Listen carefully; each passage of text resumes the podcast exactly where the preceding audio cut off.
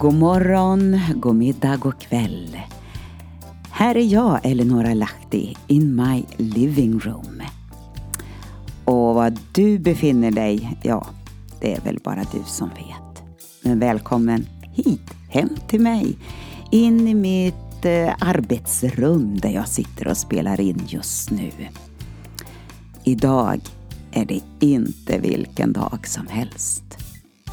Nej, men det är väl alltid så. Egentligen, det är väldigt unika dagar. Varje dag ligger liksom orörd framför oss och så ska vi ta oss an dagen.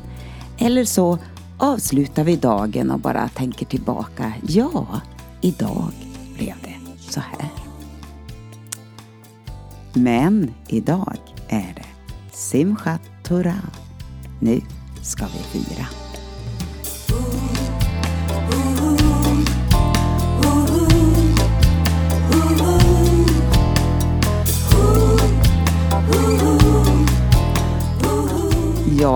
Jag antar att eh, många utav er inte riktigt eh, vet vad Simchat Torah är för eh, högtid.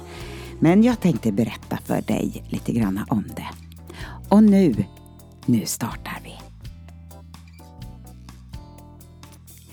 Nu när helgerna är över kan vi äntligen få ett och annat gjort. Ja, så resonerar många judar bland olika yrkeskategorier efter en månads tid av olika högtider. För att inte tala om barnens skolgång. Några dagar skola här och där. Ja, då blir det inte mycket gjort i början på en ny termin. Simchat Torah, Torans, alltså de fem Moseböckernas glädjefest. Den är avslutad och högtiden för Sukkot. Nu dansar man med flaggor och sjunger. För det är den avslutande högtiden alltså. Om han läser. Denna dag har man kommit fram till slutet av den sista tårarullen och Mose sjunger sin avskedssång. Han välsignar, profeterar över alla stammarna. Och så dör han. Och i slutet på femte Mosebok, då läser vi. Han var 120 år och hans ögon var inte skumma. Hans livskraft inte försvunnen. Herren kände honom ansikte mot ansikte. Om man tänker på alla de stora gärningar han gjorde inför ögonen på hela Israel. Och så börjar man återigen läsa från början av tårarullarna. Och då är vi vid Första Mosebok kapitel 1, vers 1. I begynnelsen skapade Gud himmel och jord.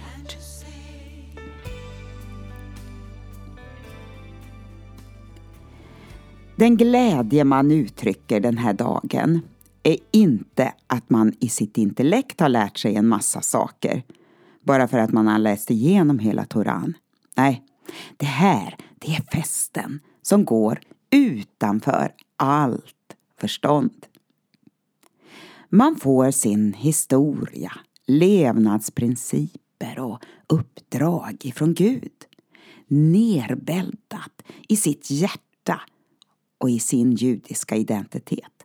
Och det, det ska man fira. Och i Svenska folkbibeln, där hittar jag en eh, strukturering över de fem böckerna. I Första Mosebok, ja men där får vi se Gud som vår skapare. I den andra boken, Återlösaren som fört folket ut ur slaveri. Den tredje boken, Gud är helig och han kräver renhet och helgelse. Fjärde boken, Godhet och stränghet. Dom över gamla släktet som inte vill tro, men nåd över det nya släktet. Och i den femte och sista boken, Guds trofasthet och kärlek. En bok fylld av repetition av tidigare böcker. Här ligger förebilder för vår tid, även om det inte ska ta sig uttryck på samma sätt. Men ett och annat är ju förstås svårt att förstå. Vi ser på vårt samhälle att det är många gånger den här levnadskunskapen eller livskunskapen som saknas ibland oss. Historia, levnadsprinciper, drömmar och visioner för framtiden. Vem är jag? Och hör jag hemma här? Vad är rätt och fel? Om det finns något sånt.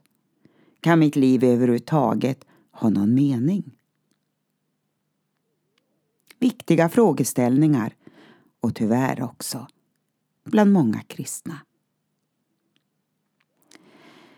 Och häromdagen talade jag med en vän som var riktigt sjuk. Det var inte långt ifrån att ambulansen behövde komma. Och jag delade Guds ord med henne och bad. Jag uppmuntrade henne att lyssna på en musik-CD som är full med bibelord om helande. Och vad hände? Jo, ny styrka, ny kraft kom över henne. Det var verkligen ett mirakel som gjorde att hon tillfrisknade så snabbt. Och i allt detta fick hon ett möte med Gud. Då du, då är det halleluja! Eller hur? Och så har jag mina tonårselever i skolan som arbetar med ett projekt. Alla skolans datorer var upptagna av en annan klass. Ja, och då kan man ju inte jobba, tror de. Jag hade med mig en bunt med höstens nya tidningar av Teknikens Värld. Senaste nytt i all forskning kring våra NO-ämnen. Och jag bläddrar, läser och hittar fantastiska artiklar. De kan använda. Hm. Men inte. Vem orkar läsa en tråkig papperstidning utan färgbilder och glansigt papper? Jag önskar vi kunde vara lite mera som det här folket som nu firar sin högtid. Läsa, läsa, läsa. Och när vi har läst så läser vi en gång till.